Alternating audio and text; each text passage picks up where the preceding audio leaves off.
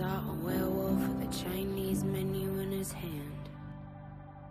The views and opinions expressed in this podcast do not necessarily reflect the view of Wolfpack Research or any of its officers. The views and opinions expressed by guests are their own, and their appearance on this program does not imply an endorsement of them or any entity they represent. We are not investment advisors. We hold no registrations with the SEC, FINRA, or any other regulatory agency, and none of the opinions expressed on this podcast should be considered investment advice. The listener should assume that we have positions in and stand to benefit from any stock or other security mentioned on this podcast. Do your own research before making investment decisions.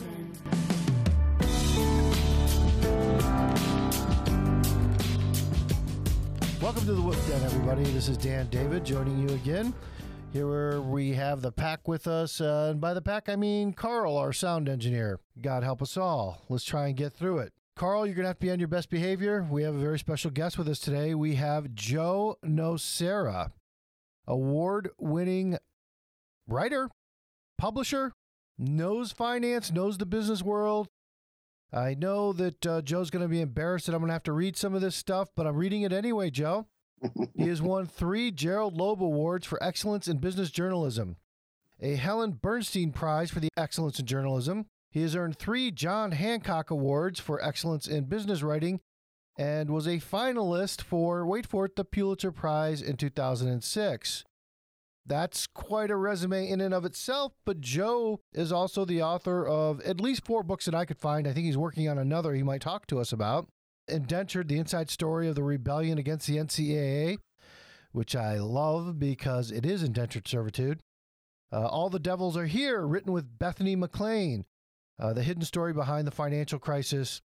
A book that I want to talk to Joe about Good Guys and Bad Guys Behind the Scenes with the saints and the scoundrels of American business and everything in between.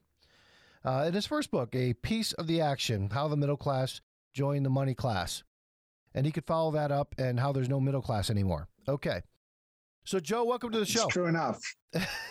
You're right about that. I would have a different title if I had to write that book again today. Yeah, yeah, that's been completely screwed up. I know your history well because I follow you, and I'm sure a lot of people listening to this podcast do. But you know, you've got a, a, a pretty rich history starting out as a writer from like almost day one, and then going into editing for Fortune and the New York Times, and now with Bloomberg. You know, can you give us the uh, five minute rundown? Don't forget the podcast. Yeah. Oh, yeah, My the, podcast. The podcast. Jeez. Well, look, look, the podcast we're going to talk about. That's that that is a big reason for this this interview is the podcast, which I binged. By the way, the it's the shrink next door. The door. shrink, the shrink next door. Yes, soon, soon to be an Apple TV series. oh, it's a series, not a movie. Oh, It's going to be an eight-part Apple TV series starring Will Ferrell, Paul Rudd, and Kathryn Hahn. The A-list. Well, which one? Which one's playing you? I heard Brad Pitt was playing you, or somebody like that. Or George Clooney. nah, they cut the journalist out of the story. Damn it. They cut the, the Anyway, The story doesn't happen without the journalist. You, you were the guy who broke the story because you lived next door to this psychopath. It's exactly right. Ugh. That's exactly what happened.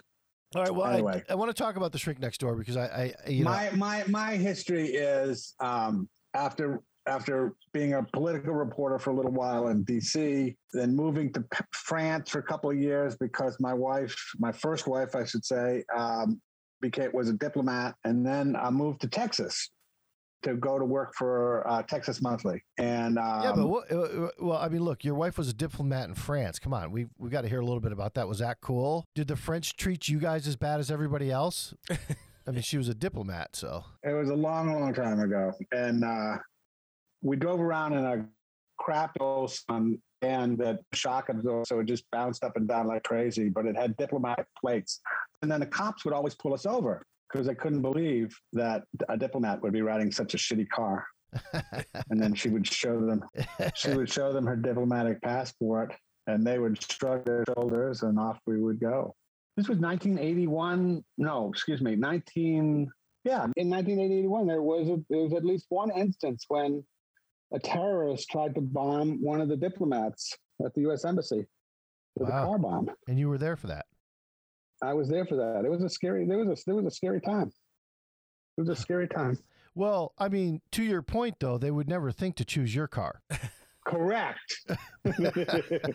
Absolutely, we were saved. okay, so you you matriculated from France to Texas, as one does. It seems like they're they're Yeah, basically as one does. Yeah. So and um and this is kind of where things got interesting. Um, the editor who hired me, Nick Lemann, even while I was in France, gave me my first assignment. He said, "When you get here, I want you to write about this guy, this oil man named T. Boone Pickens." Yeah. And the reason we're interested in him, the reason we're interested in him is because he doesn't act like a Texas oil man. He like he doesn't hate Wall Street. You know, he he has a stock price. Uh, he doesn't sneer at Yankees. You know, um, he's doing something interesting. So go up and meet him. So I went up to his house and uh, he served me blackened catfish Cool. and uh, what he called at the time pulley fussy. What? drink. fussy? Pu- Puy Foussé. Wait, How you say it? Well, he had your French accent. yeah. and um and and so I started in on this profile. And um, there were all these times when I'd be with them and a phone call would come and they'd, shoo me out of the room. I would be on a flight and he'd have all these. Uh, and I started to hear rumors that he was going to do a, a, a takeover, which don't forget, in 1982, that was not normal. Uh huh. That was still um, kind of out there as a as a as a practice. And uh, so I said to him once because I didn't know anything about business, so I just said to him, Boone, um, Boone, are you gonna are you gonna do a takeover? Because I need to know that for my story. And he said, Joe, you know, I could tell you that, but if I did, I'd be violating the law. Oops. Uh, yeah. So, um, so I was in Houston uh, interviewing uh, his son, and in the middle of the interview, it comes over the wire that um, not that Mesa Boone's company is going to go after Cities Service, but Cities Service has made a uh, a play for Mesa, Right. so they flipped it around. Yeah. And uh, so I called Boone and I said, What the hell's going on? And he said, Joe, why are you in Houston? The play's in New York. Right. So I went to New York. I went to New York and I spent the next three weeks in the Waldorf Astoria, going into his room every morning until the lawyers or somebody kicked me out. And then uh, I'd meet up with them at night, usually at the 21 Club. Then they would fill me in on what had happened. And uh, this went on for like three weeks. And I wrote a story. I wrote uh, what I, what I, I believe to this day is the only story about a takeover written from inside the takeover. Yeah. It was like a war room they had in there, right? Yeah, It- it, totally, totally. It was like a war room, and um, uh, you know, in the end, Boone didn't take Cities Service, but Cities Service didn't take over Boone. It got very exciting at the end because Gulf came in, and Bruce Wasserstein was trying to persuade Gulf to um, uh, uh, to, to to take to take city and Mesa, and Boone had to, you know, threaten to go to Congress or whatever to block it. And so it, it was pretty exciting.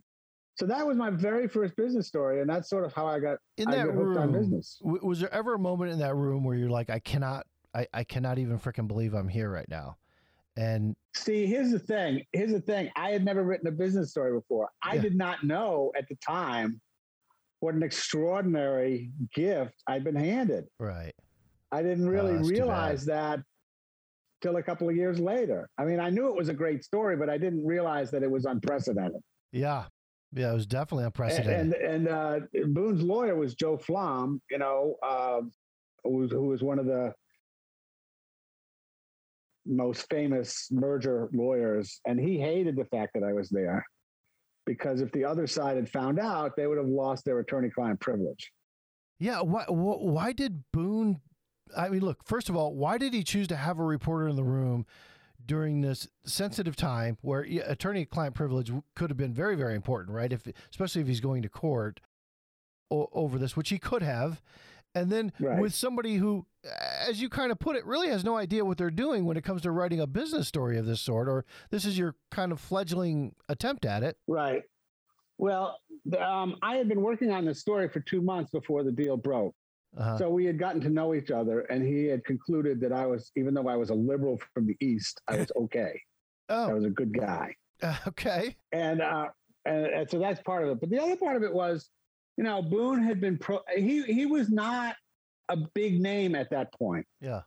Um, he this was his first major deal, Right. and he wanted to catapult from the business pages to um, a higher profile uh, platform. And Texas Monthly was and is, I might add, a great magazine that was revered in the state of Texas um, and had a fair amount of influence outside of it.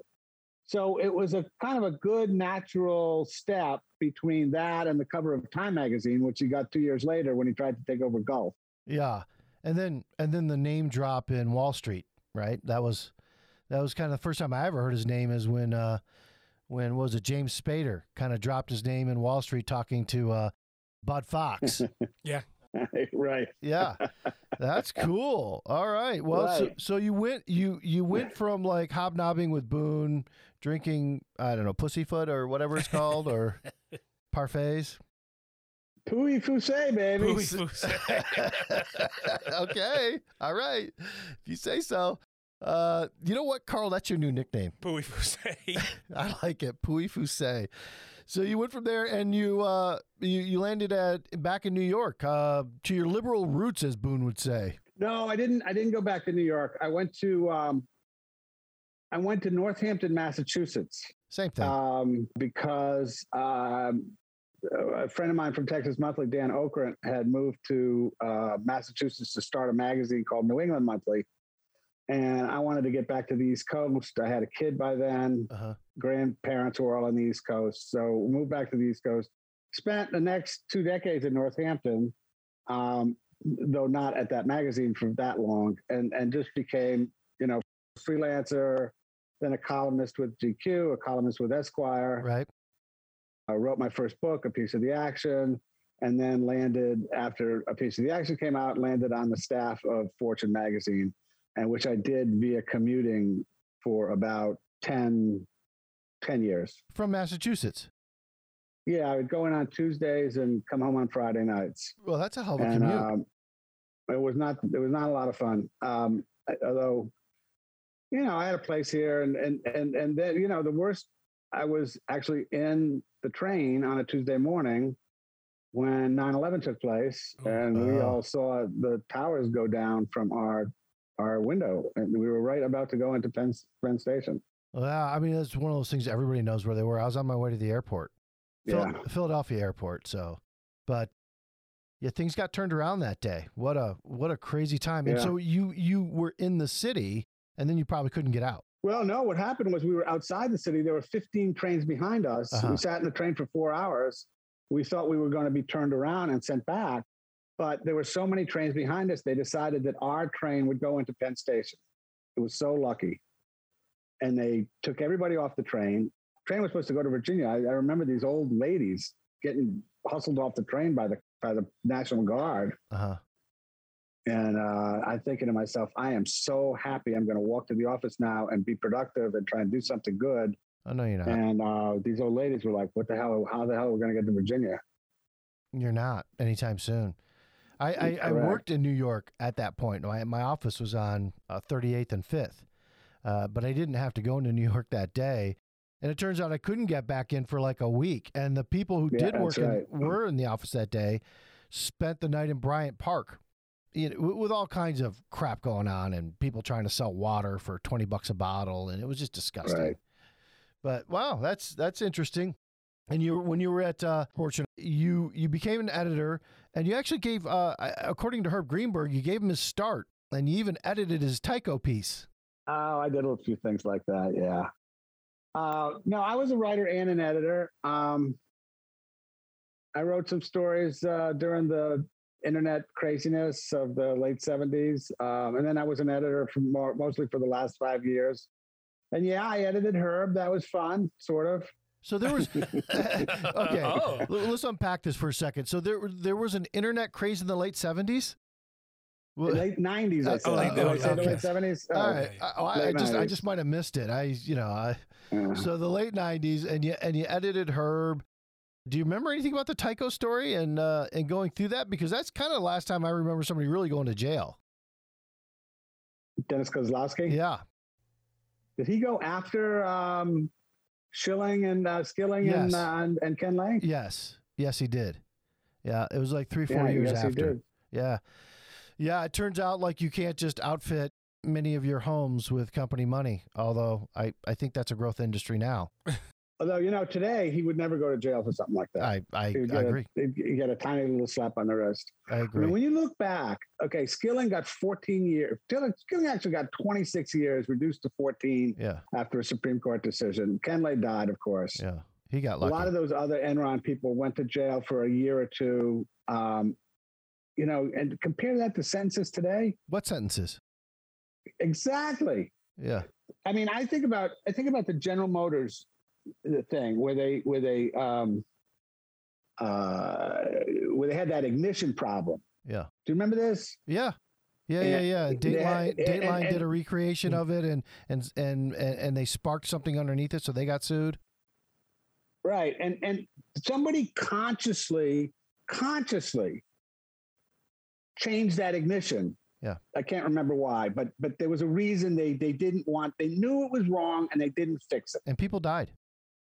And people died, and that person was never indicted. Really? In fact, if you read the indictment of GM or the charges against GM, Mhm. it's all in the passive voice. No, it's, it's as if there's no human beings working at General Motors. It's just the company did this, the company did that. No, people did this. Well, I, look, look. I mean, you're you're preaching to the choir. I've often said that companies cannot commit fraud. It is impossible for a company to commit fraud. They're bricks and mortar. They're a name. They're you know they're they're carpeting in the hallways. People at companies commit fraud, but Right. then companies pay this big fine to the SEC or to whatever agency, probably bigger than their budget for the year. And what they're really saying to any one of these agencies is here's $250 million. We'll give it to you, but we'll spend 500 million to defend anybody you want to put in jail. What do you want to do? How do you want to play this? You want to take the free money or not? Yeah, that's. I always thought Preet was uh, insanely overrated on this front Mm-hmm. because he. I felt like he he would always say, "Well, you can't put someone in jail if you can't if if no crime has been committed." And and you could say to him, "Well, well, Preet, you know, crime is in the eye of the beholder. I mean, it's your job if something really bad happens to to, to decide whether there's a crime or not. In the GM case, again, that sticks in my craw. Yeah. The idea that, that, that no crime was committed is is beyond belief. I would say before we before uh, we move on, it'll be interesting to see what happens with Elizabeth Holmes Yeah. and Theranos. We've been talking about that she's one right. So she's one person who is uh, going to go to trial, Uh-huh. and uh, I, I think the chances of her being found guilty is are high. And then Uh-huh. we'll see what kind of sentence she gets. Well, I imagine she's trying to work out something for, you know, maybe a couple years or whatever. It, it was interesting. I was talking with Soren Aandahl and, and Carson yesterday for one of their programs, and Soren teaches kind of the, the Jim Chanos class, but at, at University of Texas, Fraud and Folly. And I I joined him for that class as a, as a, as a guest speaker, and I, I jumped in as he was asking the class the question as part of their homework a survey Will Elizabeth Holmes go to jail? Uh, Mhm. And if she does, how many years will she get? One to three, three to five, over five years.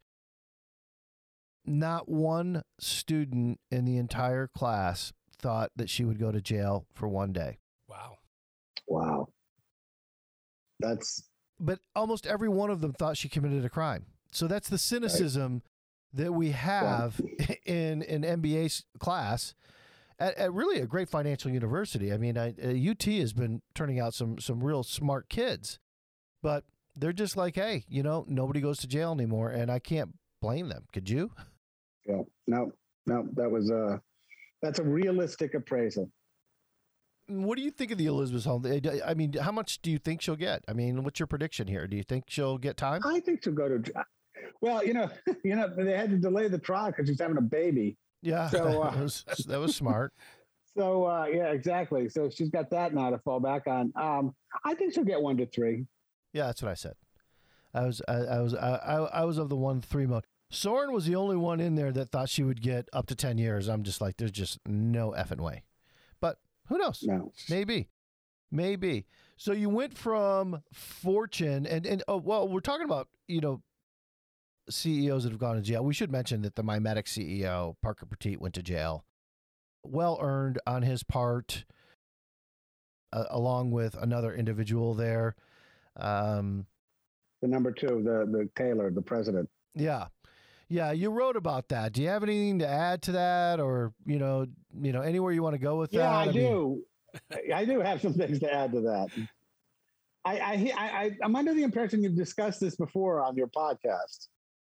I Uh, actually haven't really discussed MiMedx before on my podcast, and I haven't really. I mean, I, I know this leads to Marc Cohodes to some degree because there was he, he, he was featured prominently in your article, and I, and I generally don't have anything to say about him one way or another because I just don't give a shit.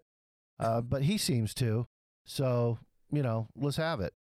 Well, you know, my Max is it's certainly not the kind of company I usually write about, but um, I got interested in it because um, somebody had taken somebody had taken a long position, the Prescience Point down in Louisiana, Uh huh. and they had bought, think, seven percent of the stock, and they were saying this company, there's definitely a problem inside this company, but you know, it's it's it's a limited problem, and um, there's nothing fundamentally wrong with their product, and um, uh, they should be okay once once the the CEO and the the president are ousted, which which of course did happen. Marc who had been ahead of the curve in saying that this um, CEO Parker Petit was was a crook. hmm Um, it was channel stuffing, basically. Yeah. Um, you know, so the stock went from 18 to one. Yeah. So you know, he won. He won. He was Yeah. right. He won. Yeah. And at the point where the stock was one, Petit was gone, Taylor was gone, new management, new board. A lot of the uh, executives were ousted, and yet Marc couldn't stop going after them, and he wouldn't. He would just continue to say they're they're they're bad, they're corrupt, they're It's an criminal ongoing criminal enterprise. ongoing criminal enterprise. Yeah, he actually used that phrase in a tweet. And I, I, just decided to dive in and see what was going on. It just was one of these kind of fights that I, I kind of get interested in. Yeah. So I sort of looked into it. And the more I looked into it, the more I came to the conclusion that while he deserved a pat on the back and presumably some money for his short, assuming he sold short, um, you know, that there was something I didn't understand why he wasn't just moving on to something else. Uh huh. So I wrote two columns that basically said that. That basically said, you know, it's bad when you when you when you make up stuff on the long side, that's bad. But when you make up stuff on the short side, that's bad too. Turns out, yeah. And you know, the stock now is up to about 10. Yeah. But it's a, it, you know, the, the management's not as strong as you, it, you one might like, and and they're waiting for the FDA to approve this product uh, that's been in the pipeline forever. But the thing that struck me, it- it's weird that you're bringing this up because I just happened to uh, go on the Bloomberg terminal the other day and and sort of fish around my medics and see what was going on.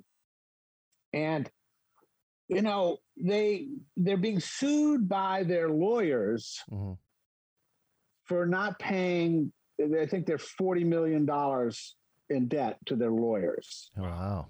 and they're they're they're they're defending themselves against um, uh, you know securities lawsuits, you know strikes strike suits, uh, which is going to cost them. Uh, it cost them seventy million dollars to you know investigate um, uh, the Parker Petit thing and to you know sort of they they lost an auditor along the way because the auditor was scared off by Marc, um, and and the upshot is the CEO and the president did something bad for which they should go to prison. But the burden that this company is paying, the price that it is pay, ongoing price it is paying for for Marc's continued assault, although it's dropped off recently, and and and the and the the sort of indebtedness and the you know, there's not a big company. They don't have a lot of cash. Um, I, I find to be appalling. And the thing that bothers me the most about it is that this is a company that makes devices isn't the right word. Um, patches Yeah, for burn victims. that Yeah. help burn, burn victims or people with diabetes um, or um, you know eventually with the product that hasn't come out yet um, it can help you know with with your joints with, sho- with sore shoulders and really bad knees and so on and so forth God, I could use that. You want this stuff to be avail you, you want this company to be able to, to to offer these products to doctors and to patients and yet they're they're you get the sense that they're just struggling just to keep their head above water Well, I mean, I, th- I I think they obviously are. And uh, look, I'm in the unenviable position of you know maybe sounding like I'm going to defend Marc here. Oh, but I don't know that his ongoing attack ad hominem kind of your uh, ongoing criminal enterprise with no details of exactly who the criminals are in the organization any longer. You know, are are the reason are, are the heavy price they're paying? I mean, look, they've chosen a law firm that you said what they they owe 40 million and they had already paid 70 million if you ask my opinion if you're going to charge 70 or 110 million for investigations into a company you're the ongoing criminal enterprise. Well i told you the management may be a little weak. Yeah, you Uh, think? Yeah. So i mean look i mean i don't think that that that part of it is on mark and uh, fine he was he was definitely he was right to begin with but yeah if there's a good product there you know whether they make it or not i hope i hope somebody makes that if if it is a good product. I've not studied it mark's uh, ongoing assault has definitely put a cloud over the company hmm So even if you say, yeah, they shouldn't have spent all that money, it, it does mean that doctors and you know uh, hospitals um, are sh- would, would shy away from it because they hear that you know, oh my God, you know, bad things, bad things, Hmm. and I think they've had a hard time overcoming that. yeah well again yeah i i, think you're 100% right. That's that's very bad management. Uh, if you've got a product that works and you can't overcome a doctor's concerns about the efficacy then then you know what? Time for new management again. But yeah that was a it, it was a very interesting saga. It continues and it's it's funny because you know like you're now joe no sir er error ha ha ha. Yeah, that's what I am. Uh, oh, also, the other thing is he uh, he puts a hat on me, a picture of me, and Yeah. says I'm a ass hat. Is I don't even I've never heard ass hat before. oh i use it all the But I time i, love ass hat Uh, okay, you love ass hat. Okay, I'm learning something. I'm learning something every day. yeah, I mean, you know, I mean, you know, it's it's I don't know, a different kind of nomenclature for dumbass or what what what whatever. You don't Whatever, care. I mean, like, gee, uh, Apple just picks up your podcast for a series with Will Ferrell and and and others. I, I think you're. I, I don't think it's affected you the way it affected uh, MiMedx. You seem to be doing fine. Well, yeah. I mean, who cares? I mean, yes, I have a reputation. Marc can try to destroy that reputation, but he's not going to succeed. And at a certain point, um, um, Bloomberg just told me to stop responding to him and and shut up and just you know. And I and I did, and it was the smart thing to do. Every once in a while, I would just get so mad, I'd I'd respond, and that was always a mistake. And uh, yeah, I mean, I'm I'm fine. The- Here's the other thing: is like I, I was once I wrote those stories, it was like I was more or less done with this whole thing, and I was Yeah. moving on. Right.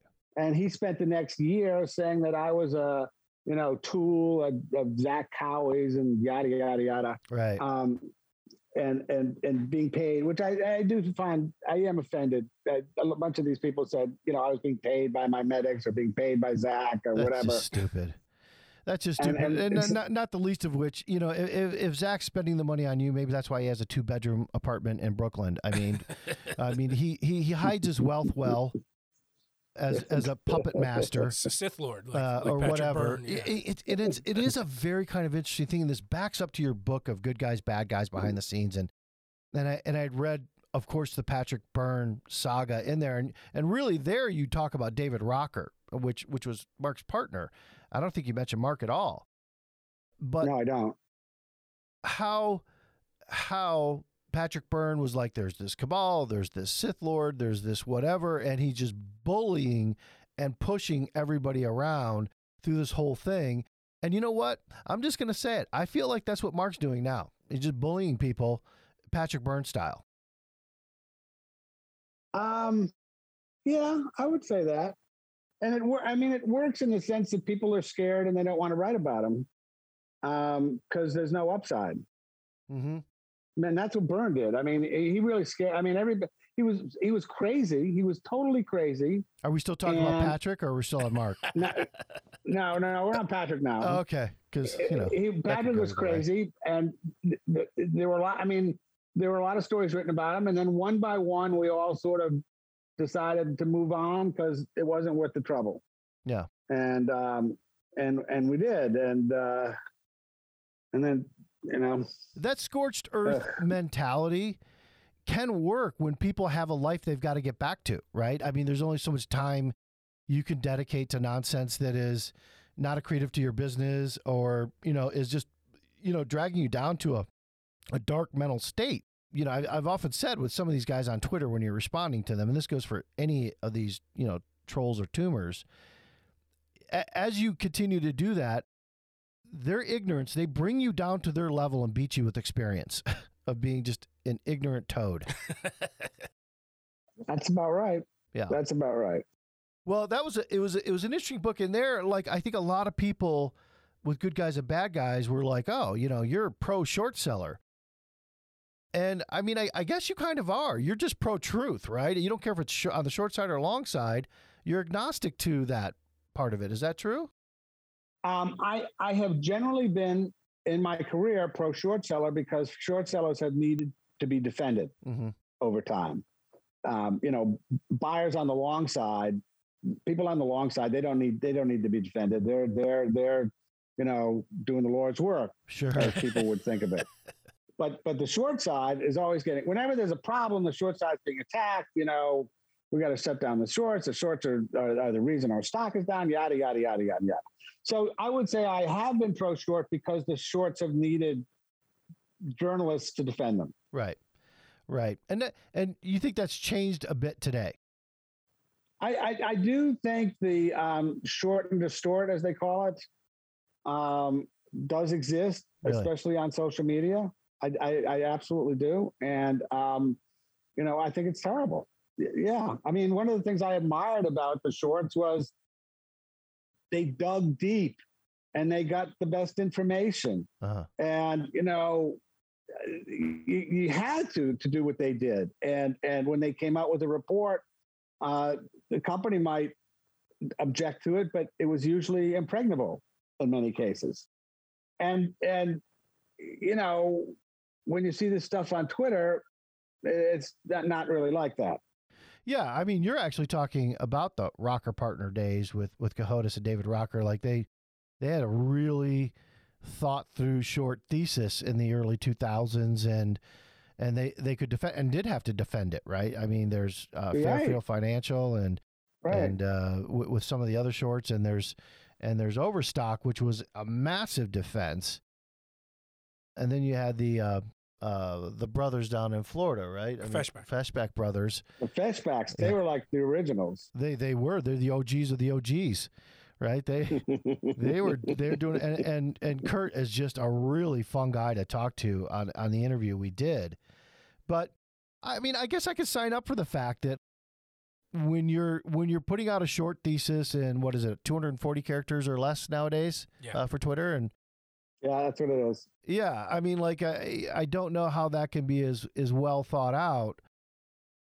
And for our part, what we're dealing with as well is just the the tiny tiny attention span of the viewer, the reader, uh, the end user that doesn't want to read, not even the bullets anymore or the conclusion, right? So you're we're doing video or we're doing something to grab people's attention because nobody wants to do the work of actually reading the work that somebody else did. Can't disagree. Yeah. Okay. Well, if you're not going to disagree, we're just gonna we're just gonna move on then. Damn it. Good, good call. Good call. so you, you wrote a book I was pretty interested in. All the devils are here, and you wrote it with Bethany McLean. Is she as is she as lovely as she seems to be, and bright and witty and all that? Yeah. Yeah. And and smart as hell. Yeah. She's got something that I lack, which is rigor. Mm. What is a She really, Yeah. She knows how to dissect data. As I like to say, she knows how to find stories in balance sheets, which is uh, not a skill that I have. right? Uh, it's some pretty boring shit when you have to like try and explain it to people and keep their attention. So, you know, if she's got that talent, that's fantastic. Uh, I'm gonna talk to her at one of these points, and I, I want to know more about Enron and how, how how seriously she was taken to begin with. But I thought the Devils Are All Here was, you know, you know, a, a great book for people to pick up about the financial crisis. And you're writing your next book. What is that? It's about. Uh, it's also with Bethany, and it's about COVID and the economy. Oh. Oh, yeah. Well, uh, I would have liked to have had that book about a year and a half ago. Yeah, no kidding. I mean, I, uh, I, would have helped, huh? Would have, helped. uh, I mean, as a short seller, definitely would have helped. I, you know, I conceptually just misjudged the amount of liquidity that seven trillion dollars will will cause in the market, and that all things, frauds included, will go up. GSX being one of them, and you know many others. Uh, Yep.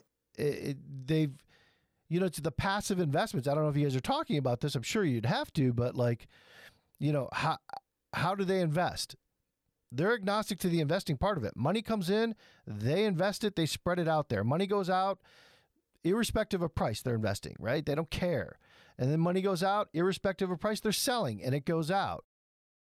And you look at things like GameStop and and the rest where insider holders and passive investment made up like over 80% of the float which causes the squeeze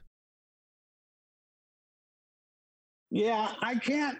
I, that's. I, I'm very interested in passive investing uh, and what's happened, the theories around passive investing, because I was a big um, uh, uh, supporter and fan of uh, Jack Bogle, uh-huh and and and and somehow passive investing has um, become so big yeah that it almost overwhelms the marketplace, except for stocks like GameStop and so on. And you know, a lot of people who think it creates.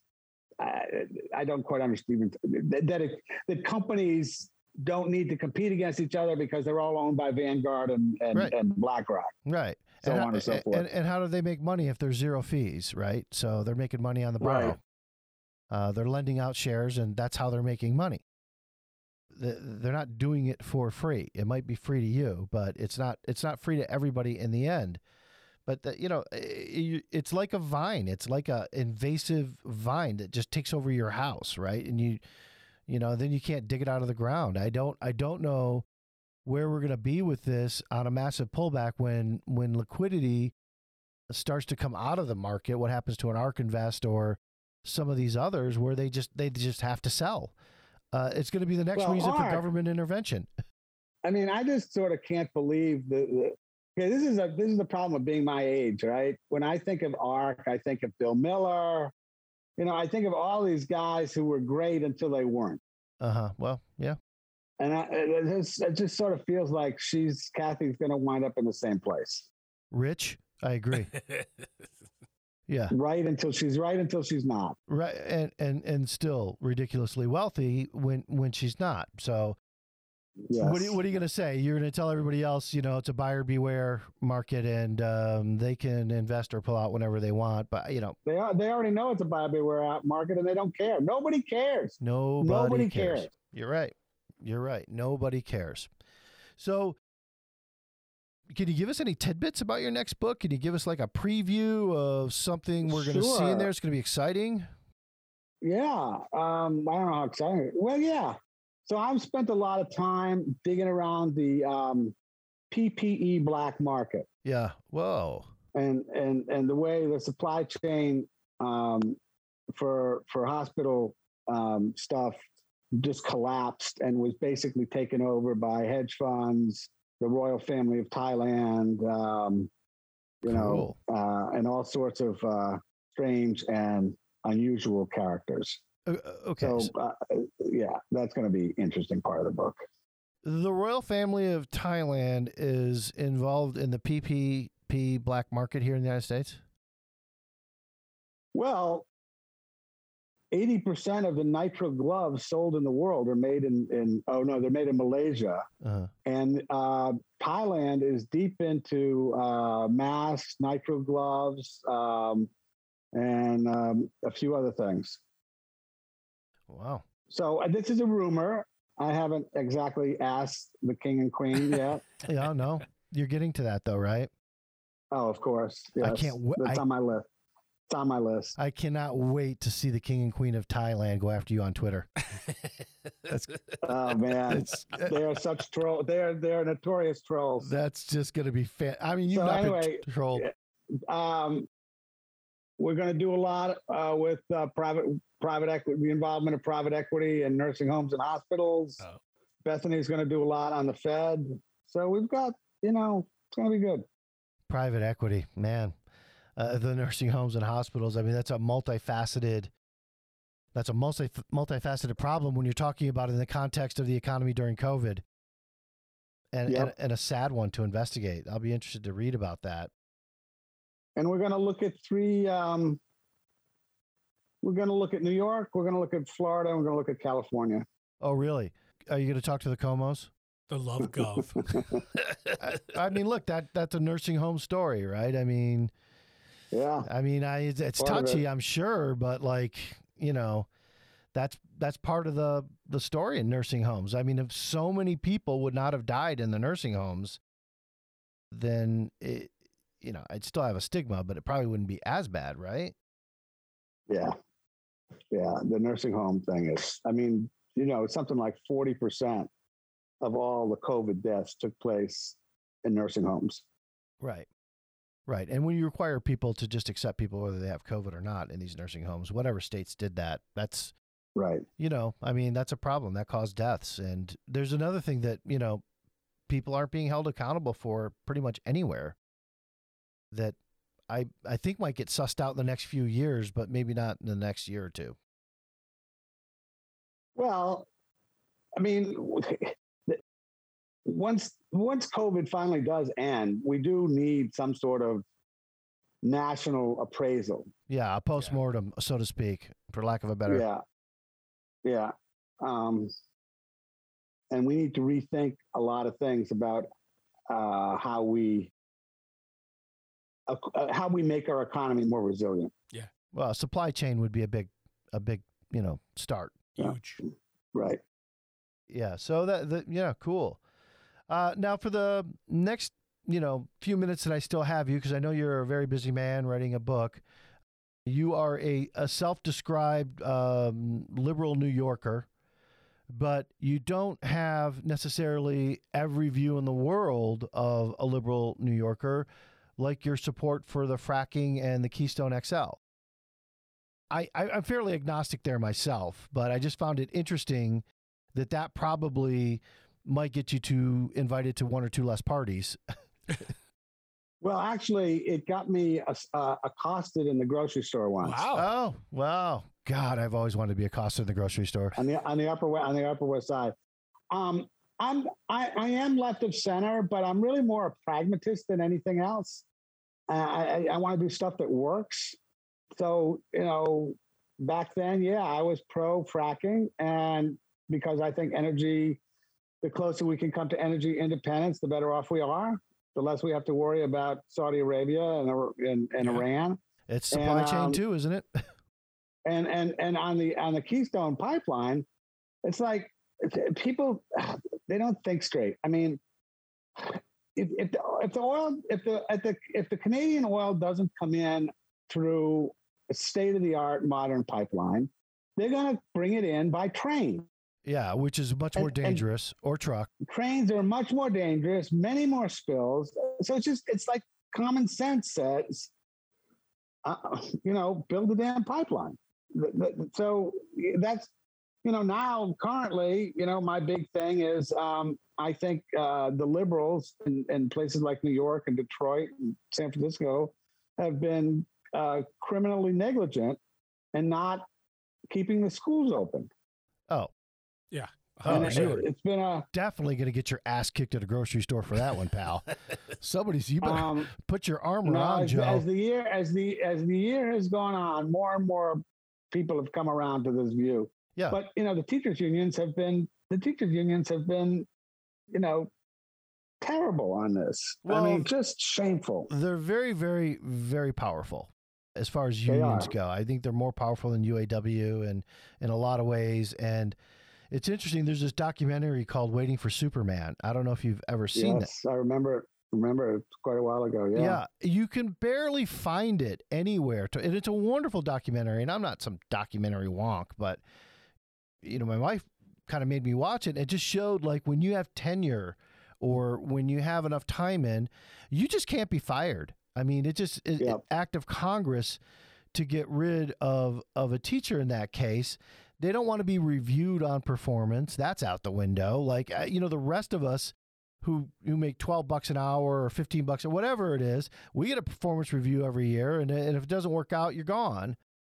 But in in an industry where we deride as is something we're failing in overall sliding down the scale in ranking in math and 24 and reading and, and science in the mid 20s versus number one 20 or 30 years ago we're doing nothing differently and we spend the most. Well, think Oh, think about how many kids. Think about how many kids are are never going to recover from the year that they were not in school. they that, ran that they didn't they didn't do remote learning or they Uh-huh. couldn't do remote learning or they dropped out or whatever it's it's the disservice and then you know the increase in in in in uh, abuse cases and suicides and depression. And and study after study after study shows that schools are the safest place during the pandemic for a kid to be.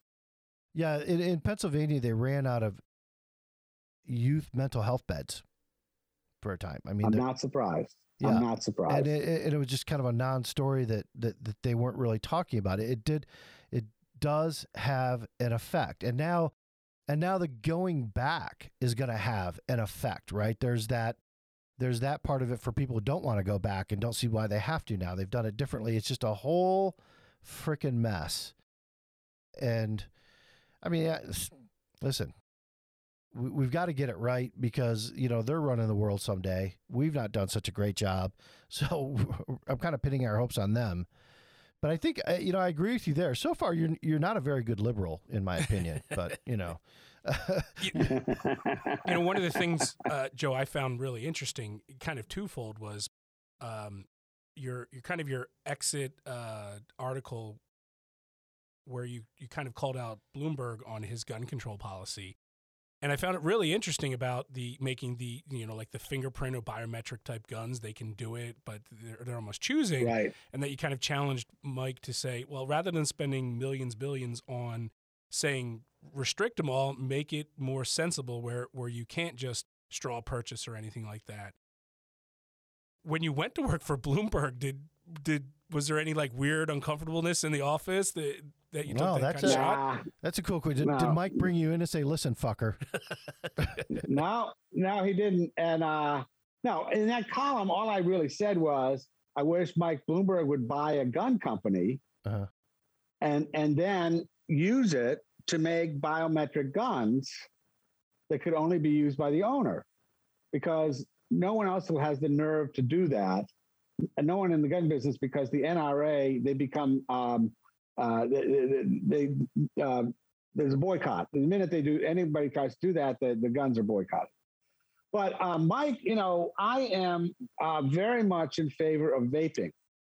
I'm very pro vaping, um, and Mike is is one of the strongest uh, advocates for uh, eliminating vaping. Why, why, So uh, why, why are you pro? I've never met anybody over 18 that's a pro vapor. Like, you know, I mean, as a, it sounds like you're wearing a t shirt or something. no, it's just uh, uh, you could save millions of lives if everybody who smoked vaped instead. really? No, I didn't know that. The cigarette nicotine doesn't kill. Nicotine addicts, but it's the combusted tobacco that kills you. Uh, So if you vape instead of smoke, you will you you will extend your life. So I mean, I can't believe you didn't know that. This is what the whole point of the exercise is.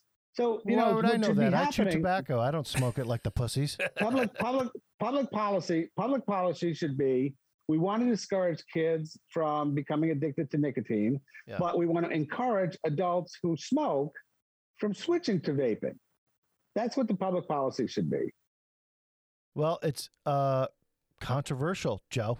I would say. Uh, I don't think that that is a pervasive argument that's out there, or, or being made very well. So maybe that's your your your book after this next one. Right now, v- vaping is just getting absolutely destroyed. yeah. absolutely it's a and it's a and it's um it's a true shame i wrote an article about uh, philip morris a number of years ago before before vaping existed and you know the, i went down to i went down to richmond and um, went to their factory and went to their uh, um, you know met their scientists and they all kept talking about how they were trying to work on what they called the harm reduction cigarette. Mm-hmm. Yeah. And and I couldn't envision what such a thing would look like. I, I couldn't envision how you could have a cigarette that reduced the the the, the lethality uh, uh, of the device of cigarettes. Uh, And then all of a sudden, along came this thing called vaping, which gave you the nicotine hit, which is what you want, but it didn't give you the tobacco. well, And it's like, oh, oh, this is it. This can do it. But then kids went crazy for it with Juul, Yeah. and um, that was not a good thing. yeah, President Obama wasn't having it. He doesn't like uh, flavored cigarettes either. Can we do do it just like when we were kids? We stick some pot in an apple and smoke it. I mean, just Uh, I, mean, I, I I don't know everybody that did that, Carl, and we don't really want to hear about your sick child life. so, all right. So, past vaping, you know, you, you you are political. You consider the Tea Party Republicans terrorists. No, Fair. no, I Uh, apologize. I apologize for that. Oh, did you? Well, some of some Yeah. of, some of them kind of were. I mean, like you know, I mean, some of them. Uh, be- oh, believe me, I ran into many of them, and it it's it, that wasn't as far off as you might think. What do you think of the far far left now? That is, you know, kind of taking uh, the Democratic Party further left. Like you know, you get you get a classroom full of tenth graders write a letter to the president and policy changes. what? I mean, something like that. I, I, I uh, you know, I think Biden. I think Biden is about as far left as I want to go. Yeah. Yeah. I think he's about as far left as he wants to go too. and that's, That's his about right. and and that's his problem. Okay, so I, I, I guess it's fair you don't really want to discuss the Fab Four or whatever they're called or, or squad. where, where that squad or whatever. Being in New York, that's the probably Fab, tough. Wait, the Fab Four or the Fab Five? They were they. You talking Chris about Webber? okay, can, Michigan- Chris can, Webber? can you name them all? No, I can't. Chris Re- Webber, Jalen Rose, Uh, uh, Juwan Howard, Yeah. Ray Jackson, and Jimmy King. Boom! Drop the mic. oh, that's that is good. I was thinking Jimmy Jackson, but of course that's that's It's yeah. Ray Jackson and Jimmy King. And of course, Juwan Howard Yeah. was the son of the greatest player ever to play at Providence College, Jimmy Walker. Right, right, and we all knew that because there you go. It's Providence College, which we follow.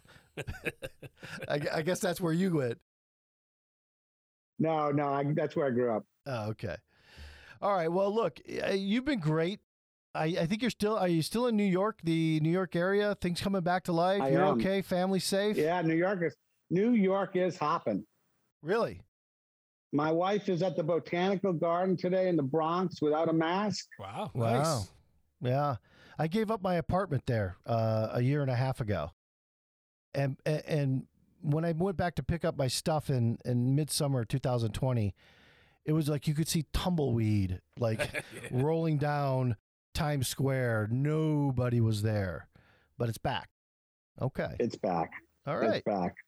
Well, look, I'm glad you're safe. Any closing parting words that you want to leave us with? Any tidbits of information that you want to give us?